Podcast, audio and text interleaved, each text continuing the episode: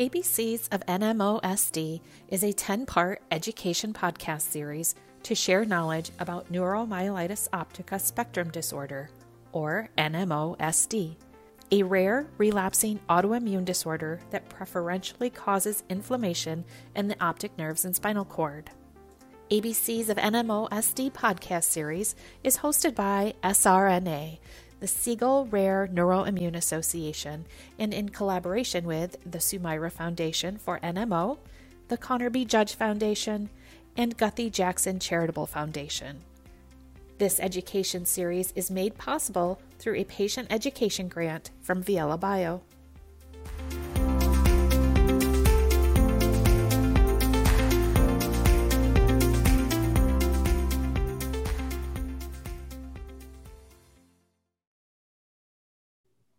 Hello, everyone, and welcome to the ABCs of NMOSD podcast series. Today's podcast is entitled Complementary Therapies and NMOSD. ABCs of NMOSD is a 10 part education podcast series to share knowledge about neuromyelitis optica spectrum disorder. My name is Gigi deFiebre from the Siegel Rare Neuroimmune Association, and I will be co moderating this podcast with Chelsea Judge. Chelsea, do you want to introduce yourself? Hi, sure. Thank you, Gigi. Hi, I'm Chelsea. I'm a PhD immunologist, sister to Connor, an NMO patient, and also scientific advisor with the Connor B. Judge Foundation. And then, separate from my role, I'm also a medical science liaison with Sanofi Genzyme and MS and neurology. And I'm really excited to co host this podcast episode today with Gigi. Great. Thanks so much. And this podcast series is hosted by the Siegel Rare Neuroimmune Association in collaboration with the Sumaira Foundation for NMO the Connor B. Judge Foundation, and the Guthy Jackson Charitable Foundation. This podcast is being recorded and will be made available on the SRNA website and for download via iTunes. This podcast series, The ABCs of NMOSD, is made possible through a patient education grant from Viela Bio. Viela Bio is dedicated to the development and commercialization of novel life changing medicines for patients with a wide range of autoimmune and severe inflammatory diseases. Their approach to drug discovery is aimed at providing targeted treatments for improved outcomes for the thousands of patients who have few or no therapeutic options. For additional information about Viela, please visit vielabio.com. For today's podcast, we are pleased be, to be joined by Dr. Kyle Blackburn, Dr. Cindy Wang, and Dr. Ruchika Prakash. Dr. Blackburn is an assistant professor in the Department of Neurology at UT Southwestern Medical Center in Dallas, Texas. He received his medical degree from the University of Kentucky College of Medicine and completed his neurology residency at UT Southwestern. He then completed a fellowship in neuroimmunology at UT Southwestern, where he received training from Dr. Ben Greenberg.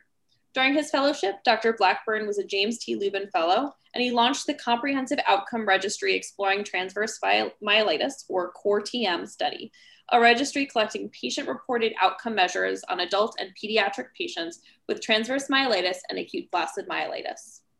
Dr. Cynthia Wang received her medical degree from the University of Texas Southwestern Medical Center in Dallas, Texas, and completed a pediatrics and pediatric neurology residency at Mott Children's Hospital, University of Michigan Health System in Ann Arbor, Michigan. Dr. Wang was also a James T. Lubin Fellow under the mentorship of Dr. Benjamin Greenberg She's now an assistant professor in the departments of pediatrics and neurology and neurotherapeutics at UT Southwestern. Her primary area of interest is immune mediated brain disorders, including ADEM and autoimmune encephalitis. And then, Chelsea, if you would like to introduce Dr. Prakash. Yes, of course. Dr. Ruchika Prakash is an associate professor in the Department of Psychology at The Ohio State University. She's a licensed clinical psychologist who's been doing research on lifestyle interventions in people with MS for the past 15 years. She's the director of the Clinical Neuroscience Lab, where she works with PhD students, undergraduate students, and postdoctoral associates, all to better understand how physical activity training and mindfulness meditation can help improve cognition, reduce depression and anxiety, and impact brain plasticity in individuals with MS. She's published over 75 peer reviewed journal articles, and her research is funded by the National MS Society as well as the National Institutes of Health. She's also a member of the Psychosocial Wellness Group at the National MS Society and frequently presents her research on topics of psychosocial wellness to various public audiences. She received the Rising Star designation given by the Association for Psychological Science in 2013 and the Springer Early Career Achievement in Research on Adult Development and Aging by the American Psychological Association in 2016. Thank you so much for everyone for joining with us today. Yes, thank you. So to start, I guess if, if I could have each, each of you please just briefly explain what complementary therapy means, you know, broadly, and then in regard to NMOSD. I'll start with Dr. Wang. Thanks. And thank you, everybody, for having us. Thank you to the SRNA. I think this podcast series has been um, so informative. I've listened through a few, and I think it's great to kind of further the conversation on how to manage this condition. So, yeah, I would say complementary therapy are things that are perhaps like less well studied or less evidence based but can be you know similarly effective depending on the person or their symptoms. In respect to nmosd i would say that would be things outside of the traditional or now you know fda approved drugs that we have all three approved uh, last year which is really monumental for nmosd and some of the older drugs that we used to prevent relapses and i think probably most of these types of therapies are along the lines of you know improving wellness and health and decreasing pain improving quality of life. And i think many of the questions we'll cover relate to to those aspects including diet role of supplements different forms of therapy. So i'll, I'll pause there. I know some of the other guests probably have um, things to add. Yeah dr prakash?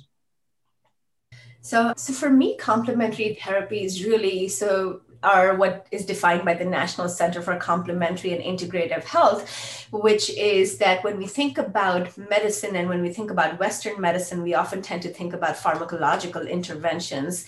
So, complementary interventions are those that are used in addition to Western medicine and really approach the person as an integrative whole. That's such that we're not really focusing just on trying to reduce the symptoms that they're experiencing, but are also focusing focusing on developing the overall health and improving the quality of life of the person. So we're addressing cognitive issues that people may be experiencing. We're talking about issues of depression and anxiety. We're talking about pain from a more holistic perspective, but also working going beyond the individual and developing social relationships and developing community that allows the person to grow as a whole. So that's what I would think as complementary therapies. Great, thank you. And then Dr. Blackburn, do you have anything to add? Well, those are both pretty great definitions, so it's hard to elaborate too much. I think it, that's just been emphasized. We typically view the complementary treatments as those that are outside of that traditional pharmacological Western medicine approach. It doesn't mean that they are the the only approach. It just means that they are in complement and trying to work hand in hand. Specific to NMOSD, as Dr. Prakash highlighted, those can be a, a whole wealth of different measures that can help enhance an individual's quality of life. I like it. I think those are all really great responses, and I definitely appreciate that. And I think the NMO community will as well, that these are integrative and additive approaches.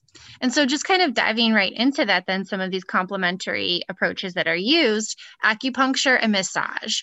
Have these been used in NMO SD patients? And if so, which I, I know people are using, but is there any research that indicates that these methods are in fact useful?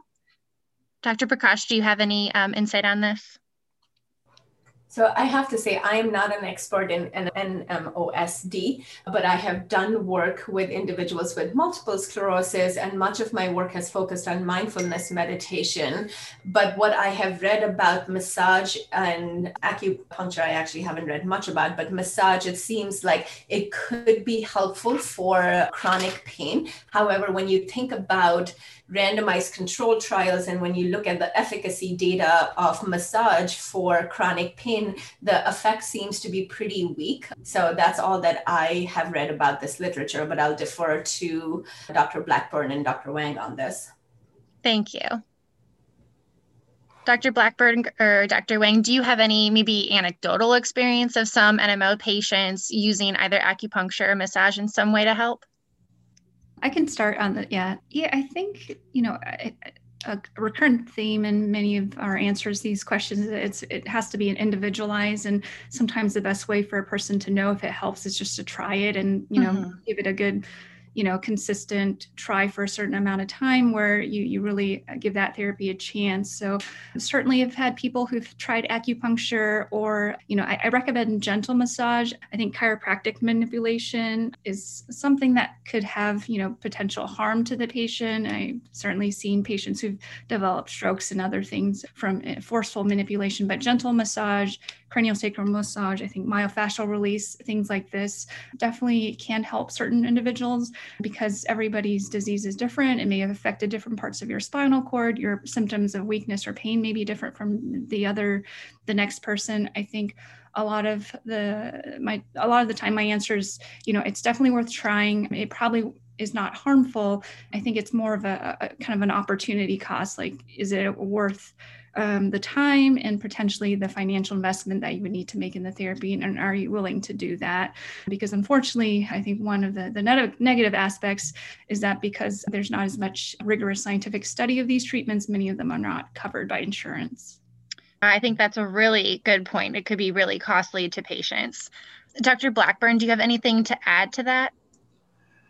No i, I absolutely agree. I, I think when it comes to things like acupuncture, the the overall scientific rigor just hasn't been applied. So we do have to consider its potential benefits against its harms in, in, in, the individual person. And in general, I've, I've taken a personal approach of this, with acupuncture in particular, that this is not a therapy that has a high risk of harm so it is it's reasonable to explore for at least a limited trial to see if if the person notices any clear benefits. I agree ultimately we do probably need to get better more rigorous study of measures like this so that insurers might be willing to cover them if we do find benefit. But but ultimately that's we're not quite there yet. In terms of massage I, I do think that I have had a number of patients go to get massage and say that they get some temporary relief. And certainly, as, as Dr. Wang was talking about, things like myofascial release is another technique that I've had patients use and anecdotally report benefit. So I do think that on an individual level, if these are things you're curious about and have access to them, it's reasonable to pursue. Thank you so much, all of you, for that. And Dr. Wang brought up chiropractic um, technique and the potential harm it could cause to patients. Do either of you, Dr. Wang, Dr. Blackburn, discuss chiropractic a chiropractor with your NMO patients? And if so, what purpose would a chiropractor serve for someone with NMO? I, I don't mind jumping in. So, in general, I, I, kind of find the way that I hear about chiropractic maneuvers is through patients coming to me having already gone through it or just asking, inquiring about it. And certainly, Dr. Wang brings up a valid concern that every neurologist is is going to express um, that especially aggressive manipulation of the neck, there's a, a, risk of damage to arteries that run in the mm-hmm. neck that feed the brain. So everyone gets very concerned about the risk of stroke, and I think every neurologist has had um, that patient in the hospital where they had a maneuver and subsequently had strokes. So, so we're always going to be very, very guarded naturally whenever it comes to neck manipulation.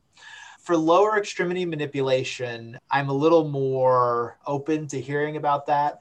If somebody has a fair bit of back pain, I think that there could potentially be a role. I always want to make sure that they're going with someone who has a pretty good reputation. I always encourage them to look into look into the person a little bit more because certain certain people have been doing this for a long time. Making sure you're going with an experienced practitioner is always a great thing. But whenever it comes to things like lower back pain, sciatica, there may be somewhat of a role there. But I, I certainly, like Dr. Wang, am very, very cautious around the neck. Thank you. I appreciate that. Dr. Wang, do you have anything else to add, or do you feel all your points were addressed?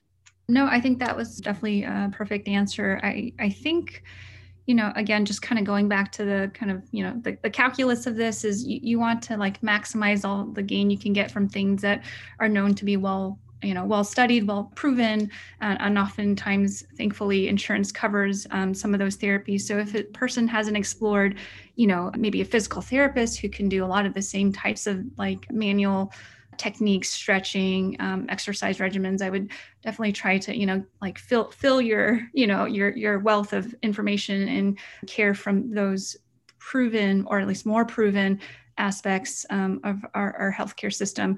And then if that's just lacking, you're not getting the, the, the response or the improvement that you're hoping for, maybe at that point explore those things and just make sure that it's done in a safe manner. Thank you. I appreciate that. And then we can move on unless Dr. Prakash, do you have anything to add? I don't. Thank you.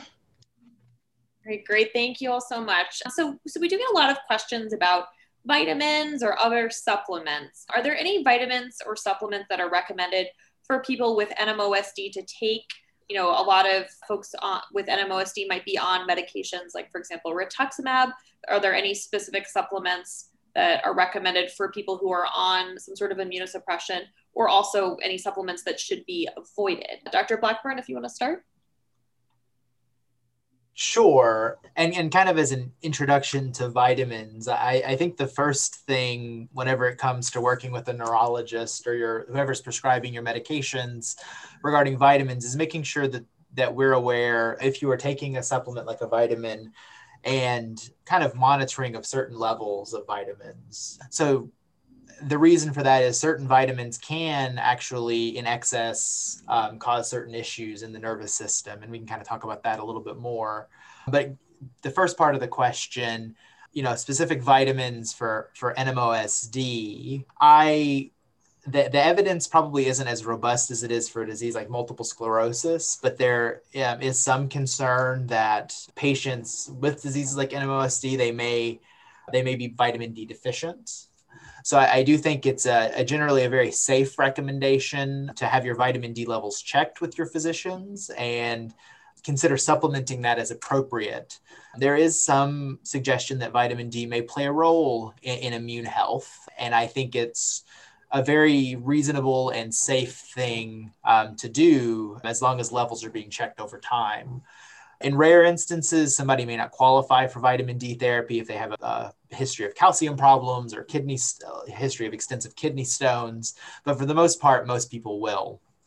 That, now, that being said, mega doses of vitamin D in very, very rare instances have caused toxicity in certain patients. So, there can be too much of a good thing. So we have to, that's why I always recommend having someone following those levels over time. If you're staying within a safe, the general recommended two to 5,000 units a day, you're probably never going to run into trouble, but just good to have someone keeping an eye on those levels. That's probably the, the vitamin that I can say we probably feel the strongest about most people being on. There are others, and certainly your doctors may check for things like vitamin B12 deficiency or vitamin B6 levels if you're experiencing other symptoms that just to see if there's anything that they need to augment in specific to those. And specifically with the B6 levels, I, have seen a few people taking those because they've heard that it can be good for the nervous system, but B6 in excess can actually start to cause some pain and neuropathy itself. So you have to make sure that you're getting it right. I think as long as you're working with your doctors and having someone check the levels every year or so, you're you're unlikely to run into trouble though. Thanks so much for that overview. And Dr. Wang, do you have anything to add or any kind of anecdotal experience also with working with patients with NMOSD? Yeah, I think um, Dr. Blackburn's exactly right. A lot of this is extrapolated from other conditions where the immune system is thought to play a role, namely multiple sclerosis. I generally try to get the vitamin D level somewhere between um, the 50 to 100 range. And so I think it's always good for the patient to know what their vitamin D level was, because I think many uh, primary care providers will think, you know, a, a 20 to 30 is, is fine. And I think, you know, a higher level might be, you know, supportive of immune you know regulation and function. So i would certainly second that. In, in many other diseases inflammatory bowel disorders even in covid they've seen higher levels of vitamin d seem to be somewhat protective against sort of a, a dysfunctional or aberrant immune response. I add i would add that i often just you know get a, a, sense of the patient's diet as well because if it is someone who's just not eating that enough getting enough of those nutrients or vitamins through their diet i think a multivitamin is fine. And certainly you can't really you know extract any harm from that. And then i think fish oil omega-3s alpha lipoic acid sort of the building blocks of you know myelin and other you know kind of neuroprotective antioxidant type vitamins are, are less likely to cause any harm. I get a little bit more skeptical when it's, you know, kind of branded as, you know, this magic panacea to, to solve all autoimmune problems and, you know, only this special formulation from a certain company, which costs a lot of money, you know, will be the, the, the solution to your problems. But I think, you know, anything that you can get from a big box store where it's a reputable brand um, and you're taking it as recommended per, per that in, in consultation with your physician, I, I think there's there's probably not too much harm that can be done and potentially some good. Great, thank you. And we'll we'll dive into diet in a little bit more detail in a bit. But for now, I'll turn it back over to Chelsea. Thank you. So, keeping the focus on vitamins and the ones that we suggest or think about potentially for NMOSD patients, what about potential vitamins that could be detrimental to the immune system, particularly if patients are on immunosuppressive medication? I think some people are concerned about boosting your immune system and causing relapse. And I thought maybe first we could define what we mean by boost. I think as an immunologist, right, we're not really like boosting our immune system by taking um, vitamins. I think that you both, Dr. Wang, Dr. Blackburn, did a really great job of talking about that immune regulation and balance. But in your clinical practice, how do you define that word boost and how do you discuss this topic with your patients? Yeah, yeah, I, I, think I had the same thoughts when I was looking at that question. I think that the thing about the immune system, the nervous system, is they're they're they're such complex systems that it's it's hard to to know. And it's it's difficult to imagine that any one thing can can you know dramatically change it. But I, I, think getting into what dr blackburn was saying we do know that certain vitamins in excess can be toxic namely vitamin b6 i think people associate vitamin c mm-hmm. uh, with you know kind of a boosting the immune system. I don't know enough about that literature to make a specific comment. I, I wouldn't recommend you know that people just go and buy vitamin you know the the the medication vitamin C and just take that all the time. I, mm-hmm. I think, you know, even unsteady that logically does not, you know, right. seem to, to bode well with me. But yeah, I, I think we are just so lucky that at least in the, the, the field of NMOSD that there are such, you know, effective, well-studied treatments that, yeah, I, I think, you know, anything beyond those, I think just requires a conversation with your your practitioner about you know what the benefits and the the risks might be I, I completely agree. I appreciate those that those insights, Dr. Wang. I know a bit of some of the emerging science or data behind vitamin C. Obviously, like a lot of interest, of course, at the start of the pandemic, as well as zinc. And mm-hmm. there's some loose or weak science with taking vitamin C and zinc to potentially help speed up recovery from common colds. But to your point, that's taking it very short term versus mm-hmm. long term. And then I just think a good point is that vitamins aren't regulated in the same way by the FDA that drugs such as approved NMO treatments are. And I think that that should also be considered by patients and, you know, just to keep that in mind. Dr. Blackburn, do you have anything else to add? No, I, I think you all have covered it pretty well too. The yeah, whenever I see something labeled as an immune booster, this the scientist in me is always a little bit skeptical about what that could mean. As you've said, maybe there is some role for vitamin C and zinc in a, in a short-term infection. Outside of that, it's it's pretty hard to say that we have a lot of data to support that. But I don't think that there's any harm any harm that's going to come to you from an immune system side from any of the vitamins or minerals. I think this specific question is probably saying if I'm trying to quote unquote boost my immune system, am I is that going to cause deleterious effects with my immunosuppressant? And I, I don't think that there's likely any harm there. Thank you. And Dr. Wang had brought up diet earlier because well, what does our food offer us? A lot of sources of vitamins, of course.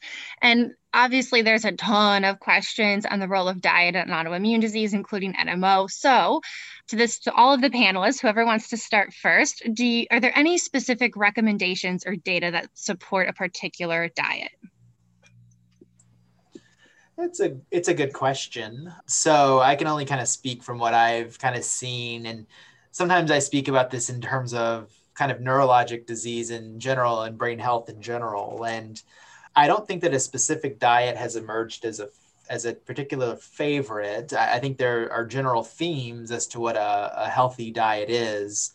A lot of those are things that we already know in general, I think, which are fewer processed foods, pushing more fruits and vegetables into the diet, more fiber.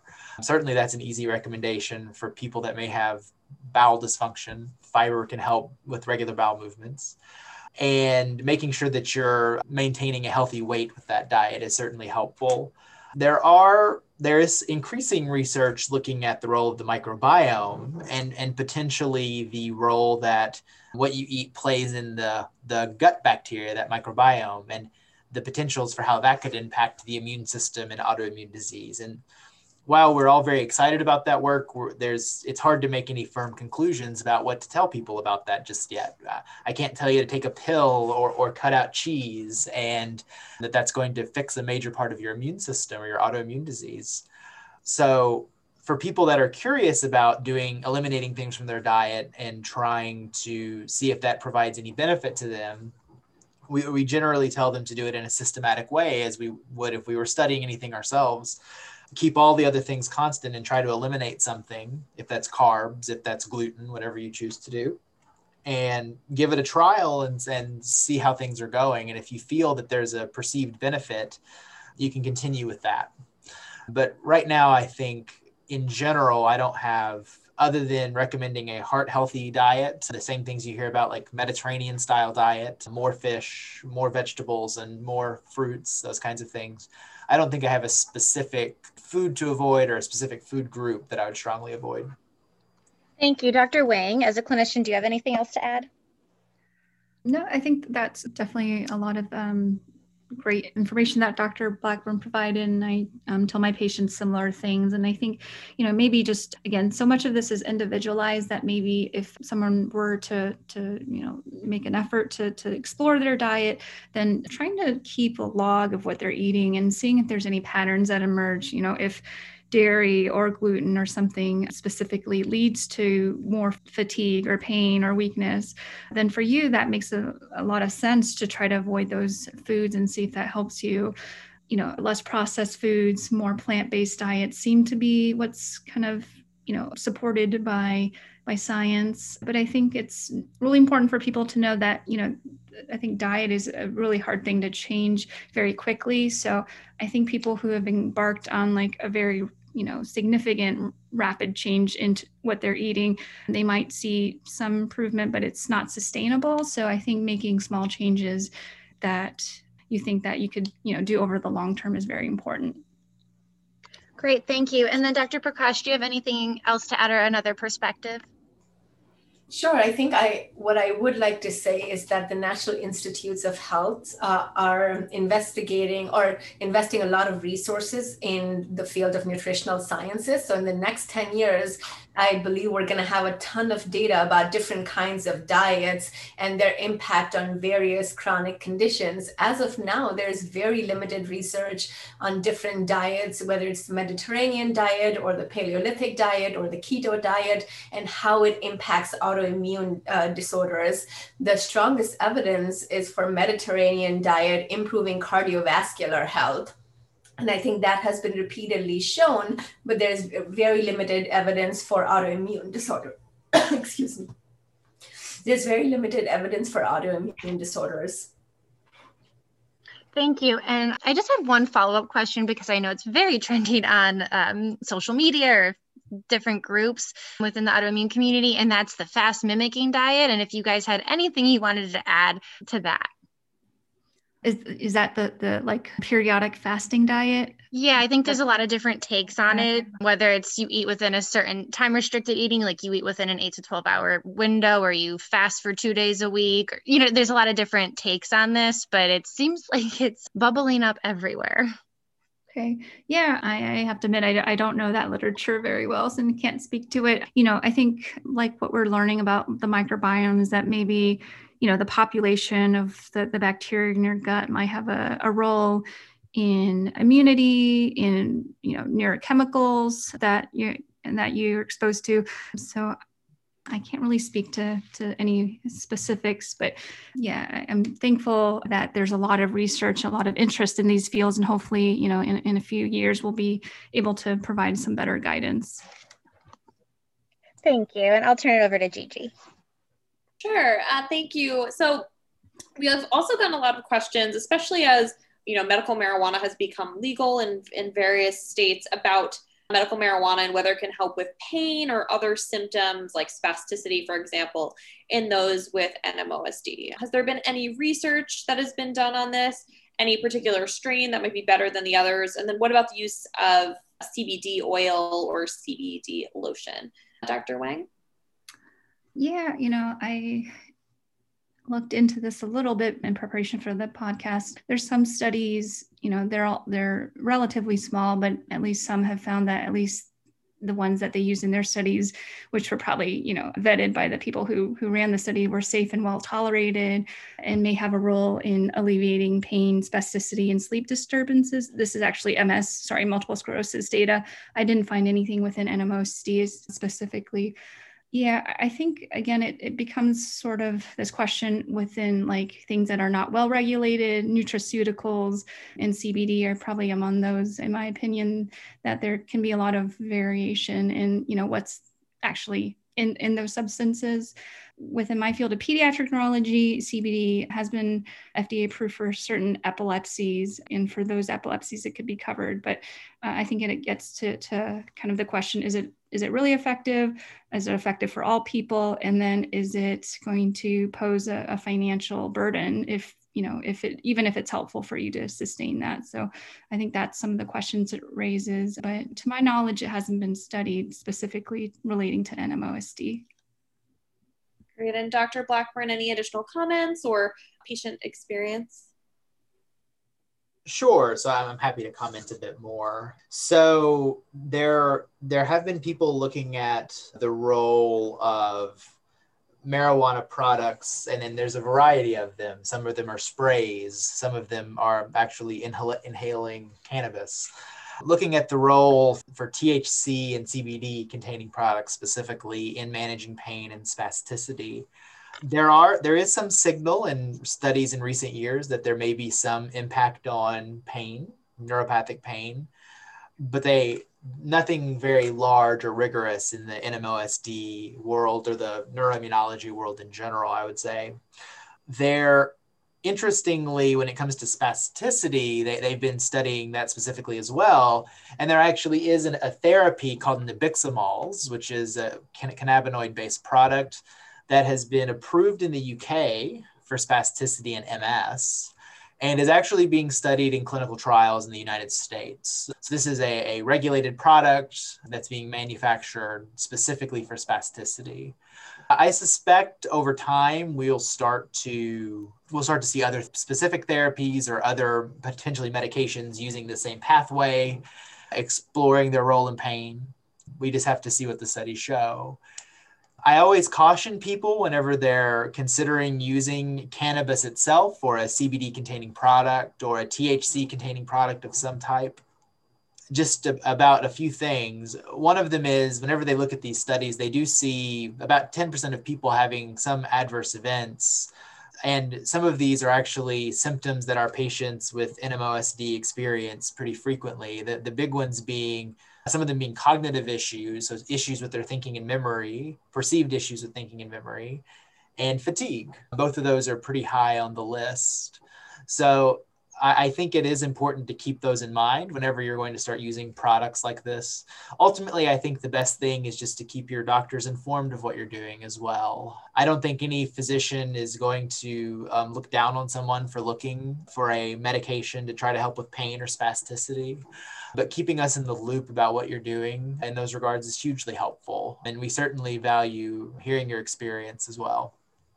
Thank you. We're going to shift from that very hot topic to another hot topic, I think, and something that I think patients maybe actually are, are, a good takeaway too, which is exercise, low impact exercise, helping patients with NMOSD.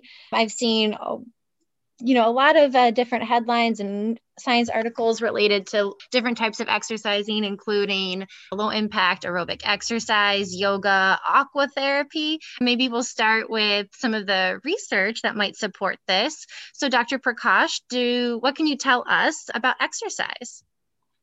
Sure. So exercise training, I feel like it's been one of those interventions, especially when when you think about complementary interventions, has been investigated the most in the context of various clinical conditions.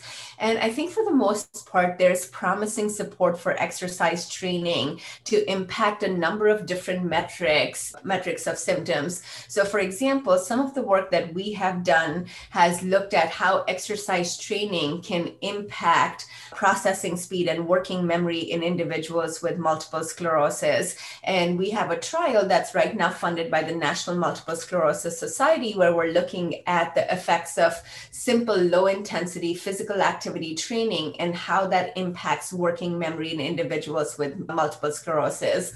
Our preliminary results show that people who are who have higher levels of physical activity, so physical activity includes the whole spectrum of activity that you could be doing doing. So these could, this could be low intensity exercises, right? Or not exercises, but low intensity physical activity, which means that you are walking more to places as opposed to taking your car. Or if you're taking your car, you're parking your car really further out from the grocery store so that you take more steps to all the way to moderate intensity exercise, something that gets your heart rate up in the moderate, moderate intensity range, and then really vigorous intensity exercises that you would do on an elliptical or a treadmill. And all of these, including low intensity exercises, have been shown to benefit what's called cognitive functioning or just your brain's ability to think. We also know, not in, I think there's work done with MS patients as well, but that exercise training can also help reduce symptoms of depression. And I know that psychiatric disturbances, especially issues of depression and anxiety, are elevated in NMO patients. So exercise training has been shown to be effective efficacious in in in that domain as well. Thank you, Dr. Prakash. Really appreciate that. Dr. Wang, Dr. Black, Blackburn, sorry, can you um, offer any clinical perspective or any recommendations or experiences you've seen with patients? I absolutely think that exercise is probably one of the easiest things we can recommend of all of the interventions we'd recommend to a patient because we know just how beneficial it is to you, your heart, and, and your body in the whole. Even if you have to significantly modify, as Dr. Prakash was talking about, just even simple measures um, for exercise can have a huge impact on the heart and just your overall conditioning, which I, which we, I believe is also going to have an overall impact on your overall well-being. Certainly, looking at the overall health of the brain, I think that it's very easy to recommend. Um, as, as, Dr. Prakash was saying, lower decreased rates or helping with depressive symptoms, potentially having also positive effects on the cognitive function as well. Certainly, one of the most effective treatments for fatigue in patients has been a kind of a graduated exercise program as well. So, it's one of those low hanging fruit that I think everyone can and should do to improve their life. Great. Thank you. I really appreciate that. Before we move on, Dr. Wang, anything else to add?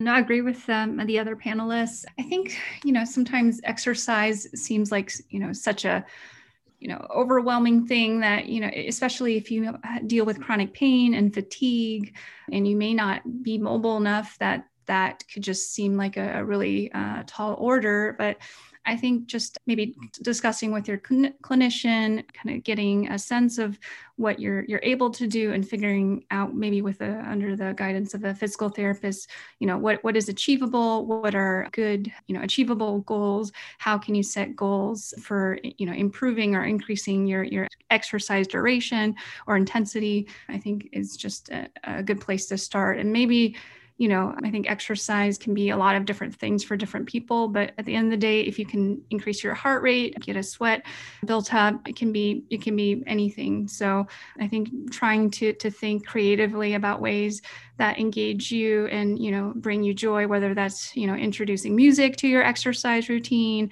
you know doing something else while you're exercising i think the more you can kind of build on other things you enjoy and also get that exercise the, the better and again more sustainable that activity can be thank you so much yeah thank you all and so we did get a question about reiki has this is this a tool that's useful for uh, people with NMOSD? Are there any benefits or risks, or have any of your patients used this particular technique?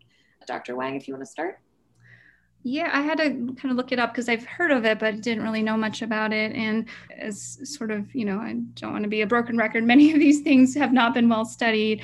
But I think what might be interesting with this technique and many other techniques is you know introducing some mindfulness or some meditative qualities and i know that's dr prakash's area of expertise so yeah i think again anything that encourages wellness you know feelings of wellness and health increased motivation and joy and i think that's sort of the type of thing that you know we're hoping to explore more rigorously but i think she probably can speak more to to that from some of the things that that important research she's done.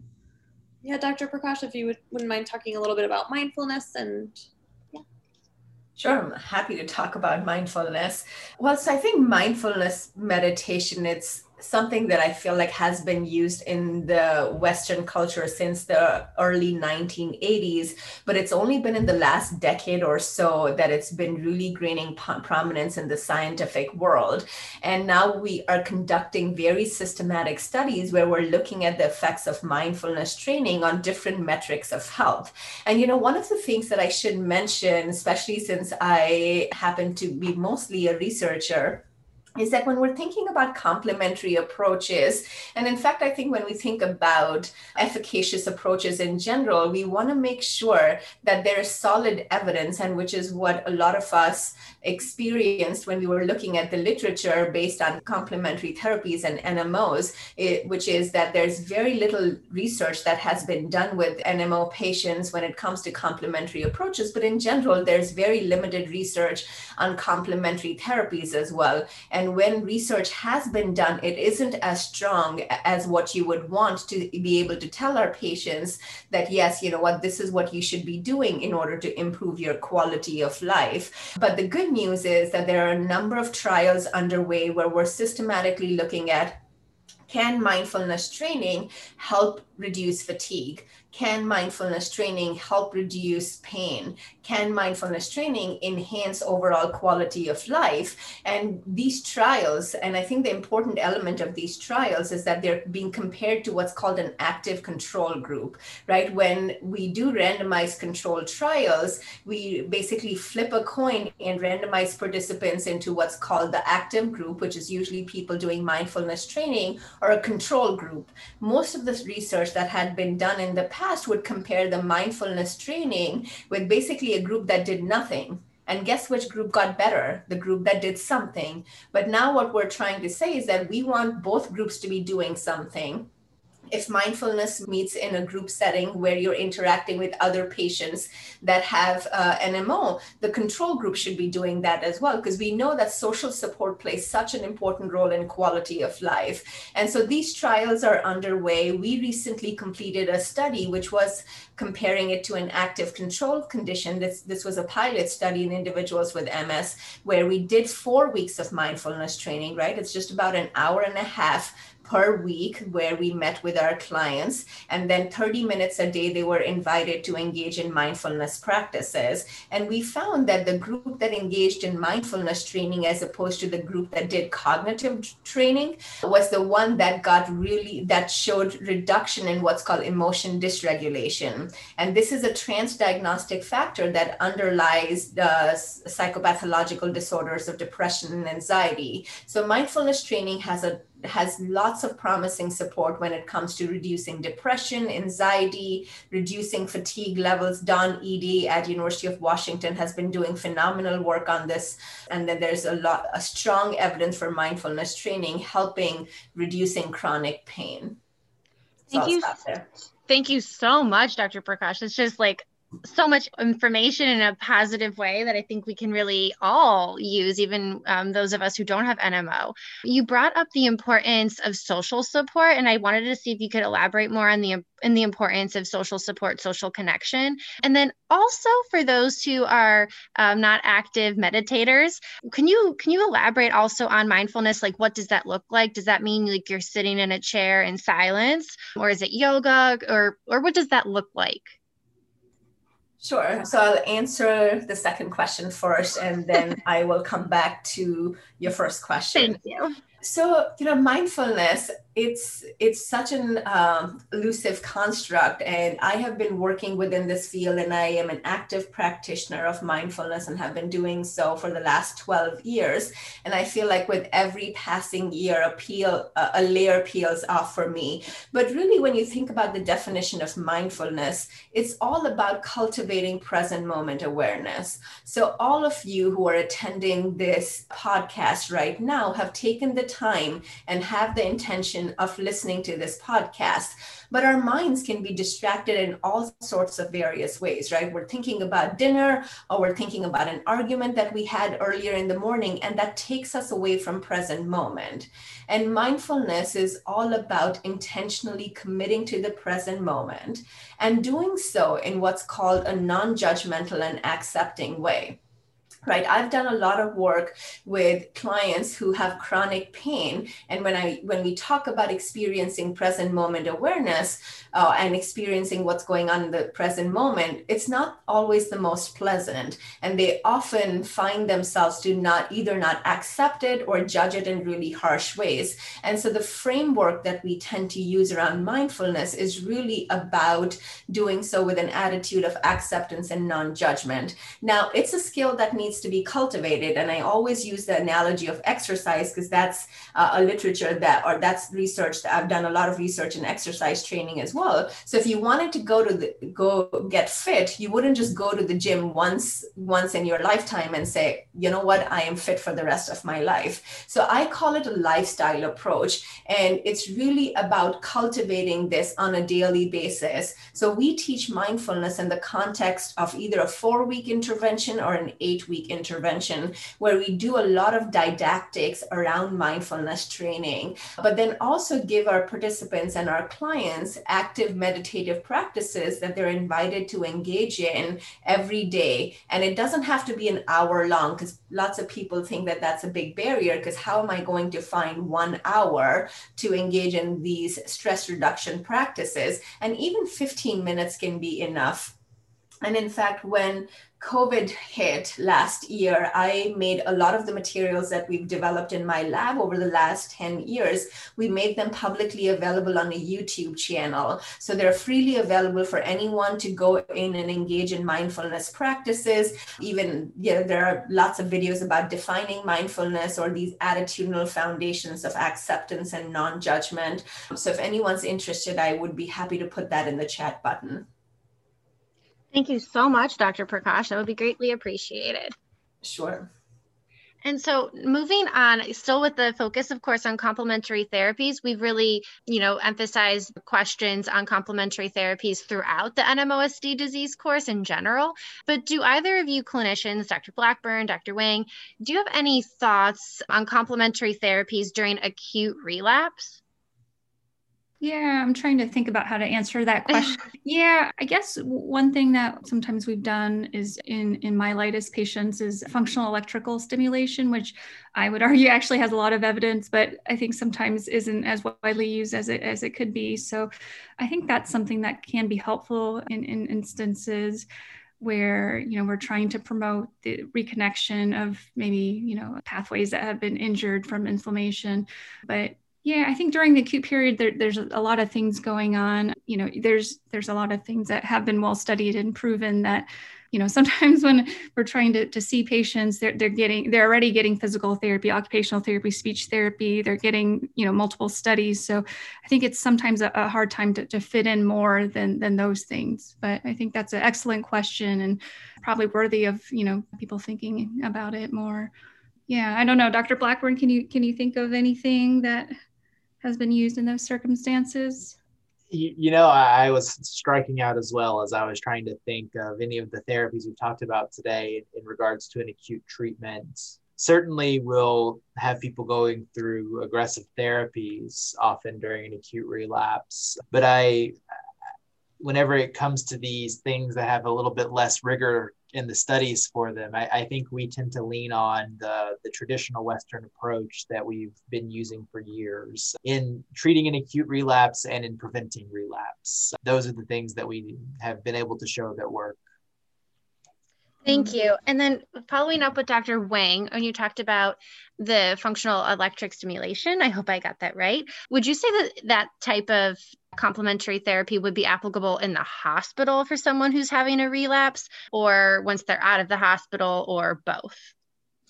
Yeah, I think it's something that's been practically or logistically difficult to do during the acute medical hospitalization. But in our children's hospital, I work very closely with our physical medicine rehabilitation physicians. And, you know, oftentimes as a patient is finishing their steroids or their plasma exchange for an acute exacerbation of NMOSD, we're thinking about, you know, the next step, which is to get them into an acute rehabilitation hospital or center to continue, you know, that recovery process. So sometimes I think that can be discussed. It, it really varies geographically and by medical center, but I, I know for sure, you know, we, we're big proponents of functional electrical stimulation at our, our rehab hospital and yeah I, I, think that is still kind of an inpatient setting where where those techniques are, are used utilized frequently. Thank you so much and i'll shift back to gigi. Great thank you. And then are there any other complementary therapies that we haven't talked about that you know that you would recommend or you know that are currently being studied that might kind of come up in the future? I'd like to start with dr prakash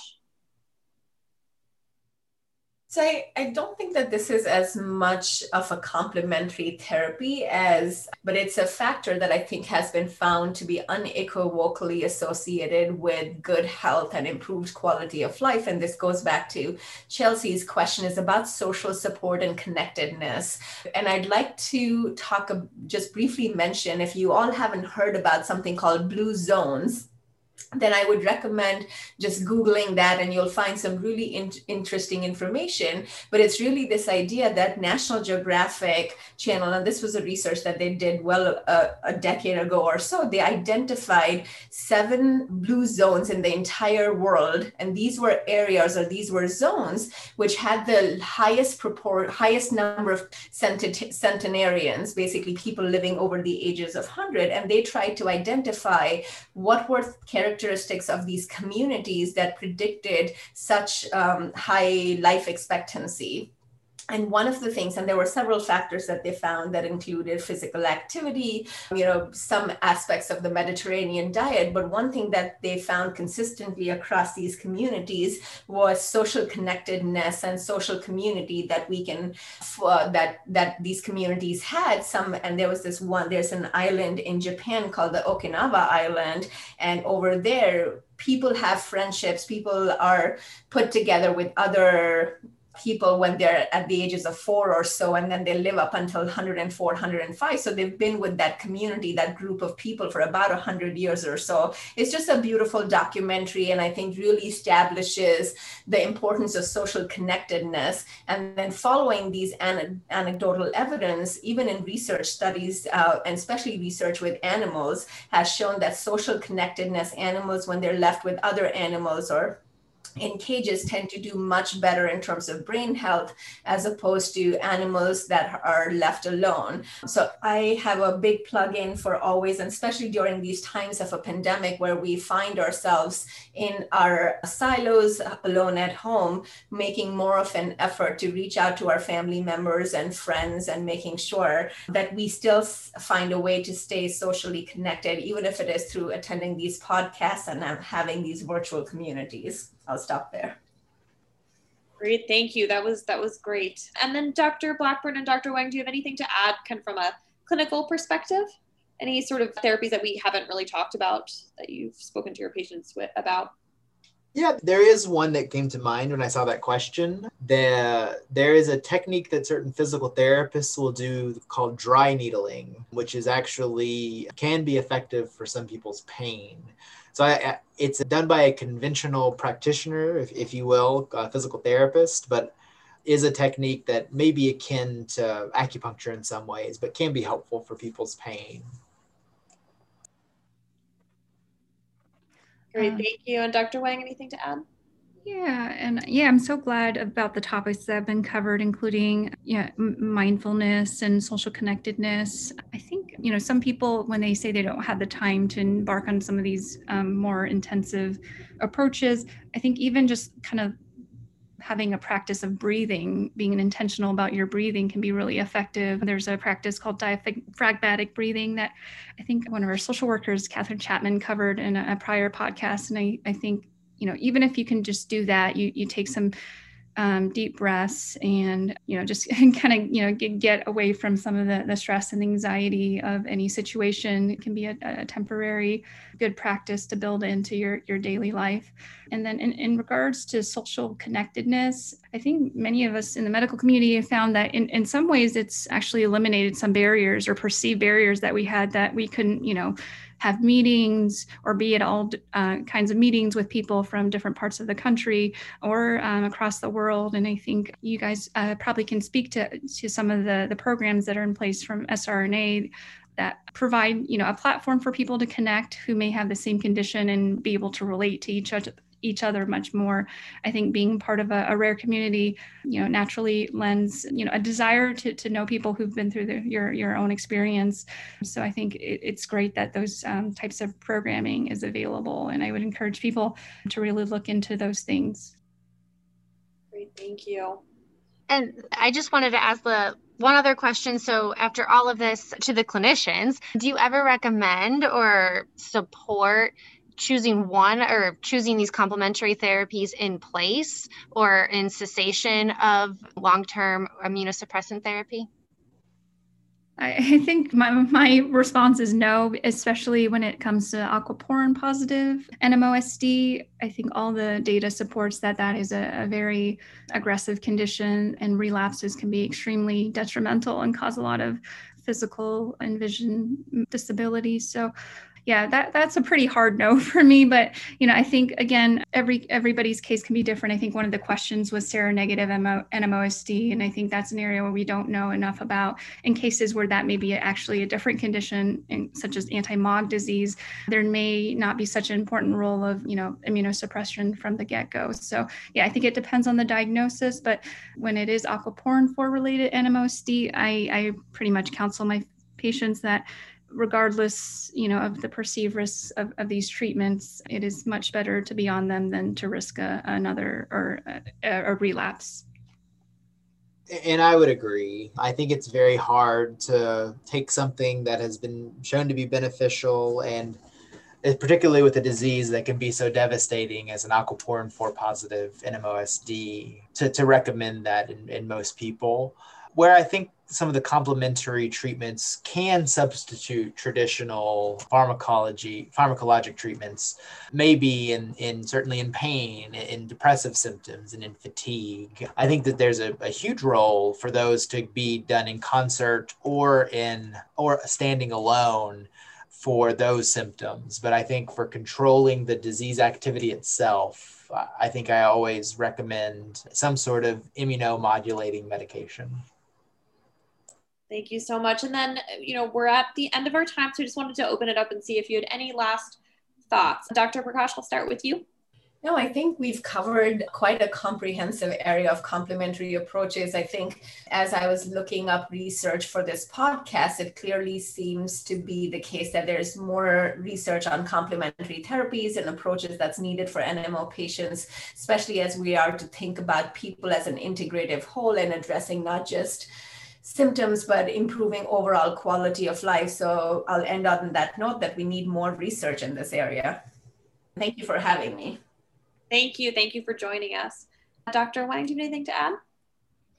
No, I think, yeah, I think all of us provided, I think, unique perspectives. Yeah, there's just not that much known in this field. And I think it's really important for, you know, individuals who have the condition to engage with organizations um, such as your own and their their medical um, providers so that we can start thinking about you know where where are the uh, needs of the the patient population not met? And then hopefully that will lead to to more research of the important questions to people who have this condition.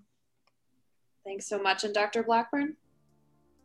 Well, I think we've covered a lot of ground, but but to kind of emphasize what I was saying earlier, anytime I think complementary therapies may very well have a good role in in when used appropriately. I think it's always great to talk with your doctors about them and make sure that everyone's in the loop. I think that you'll wind your, wind up being much happier and safer that way. And I appreciate you all having me today. Great. Thank you all so much. And thank you, Chelsea, for co moderating with me. Uh, we, we really appreciate you taking the time today to talk about such an important topic. So thank you all so much. Thank you. Thanks, everybody. Thank you, guys. It's been a pleasure. Thank you.